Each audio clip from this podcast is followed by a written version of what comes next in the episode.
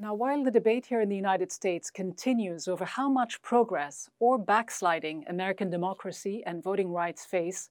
the 15th Amendment to the U.S. Constitution, adopted in 1870, states clearly that, quote, the right of citizens of the United States to vote shall not be denied or abridged by the United States or by any state on account of race, color, or previous condition of servitude,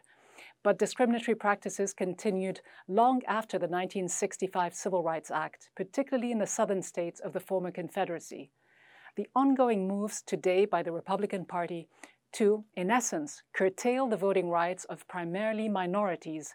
have the odor, the stench, really, of the so called Black Codes and Jim Crow laws of the past, or at least that's how they are perceived by many Americans. In 2012, when the first African American president was re-elected, the black voter turnout exceeded the turnout of white voters for the first time.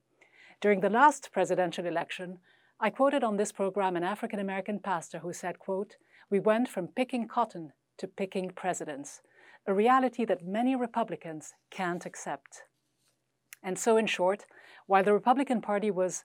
once upon a time the party of freed slaves, Today, it is attempting to, in effect, abridge the voting rights of African Americans and other Democrat leading minorities by legal, if blunt, means. But even that doesn't appear to deter the Grand Old Party, whose desperate measures to blunt democracy may well slow down the wheel of history, but cannot bring it to a halt or make America white again.